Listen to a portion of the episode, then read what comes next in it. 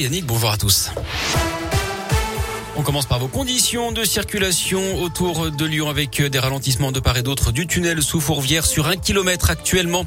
À la une, la plus grande centrale nucléaire d'Europe aux mains des troupes russes. Elle a été visée par des tirs de blindés. Cette nuit, des bâtiments ont été endommagés, mais pas les installations nucléaires.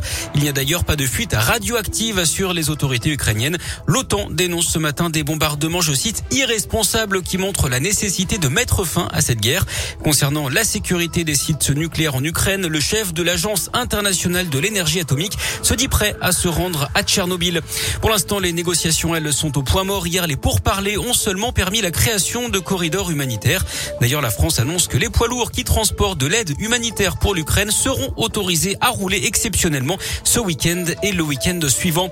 Le compte à rebours est lancé concernant la présidentielle. Dernier jour pour s'inscrire sur les listes électorales en mairie. Dernier jour également pour les élus qui veulent parrainer un candidat.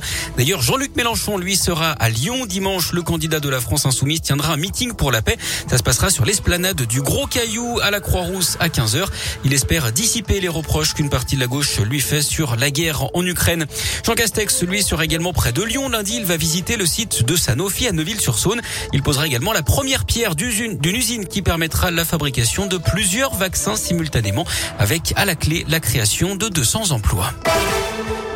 21 blessés, dont 3 graves. C'est le bilan provisoire de l'explosion ce matin dans un immeuble d'Aubervilliers en Seine-Saint-Denis. 200 pompiers ont été mobilisés.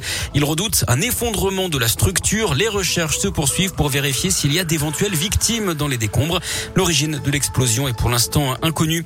Une femme agressée dans l'appartement qu'elle louait dans le 6e arrondissement de Lyon. Les faits remontent au 20 février dernier. Cinq personnes auraient surgi dans l'appartement armées d'après le Lyon Mag. La victime aurait été plaquée au sol, se serait fait dérober une carte bancaire, son téléphone et son chiot. Un pitbull pour lequel les malfaiteurs réclameraient 2000 euros de rançon. Une enquête est ouverte. L'actu sport à Lyon, c'est le foot avec la 27e journée de Ligue 1. Ce déplacement de l'OL à Lorient ce soir à 21h avec le retour de Jeff Ren Adelaide, mais sans Léo Dubois et Tanguy Ndombele. Vous pourrez suivre également cette rencontre hein, sur notre live sur radioscoop.com.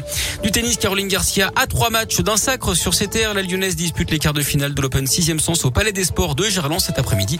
Elle affronte la Belge Van Nuitvank, 55e mondiale. Le coup d'envoi des Jeux paralympiques à Pékin avec la cérémonie d'ouverture aujourd'hui. Je vous rappelle que les athlètes russes et bélarusses sont exclus de la compétition. Ces jeux vont durer 10 jours jusqu'au 13 mars. Enfin, c'est ce soir que TF1 diffuse le concert des Enfoirés alors que la grande collecte des Restos du Cœur est organisée tout le week-end dans les magasins de la Glo lyonnaise. Concert enregistré à Montpellier sans public avec Zazie, Patrick Bruel, Patrick Fury, Jérémy Frérot, Camélia Jordana, mais aussi des invités. Les CD et DVD seront dispo dès demain. Chaque vente permet de financer 17 repas. Et bien sûr,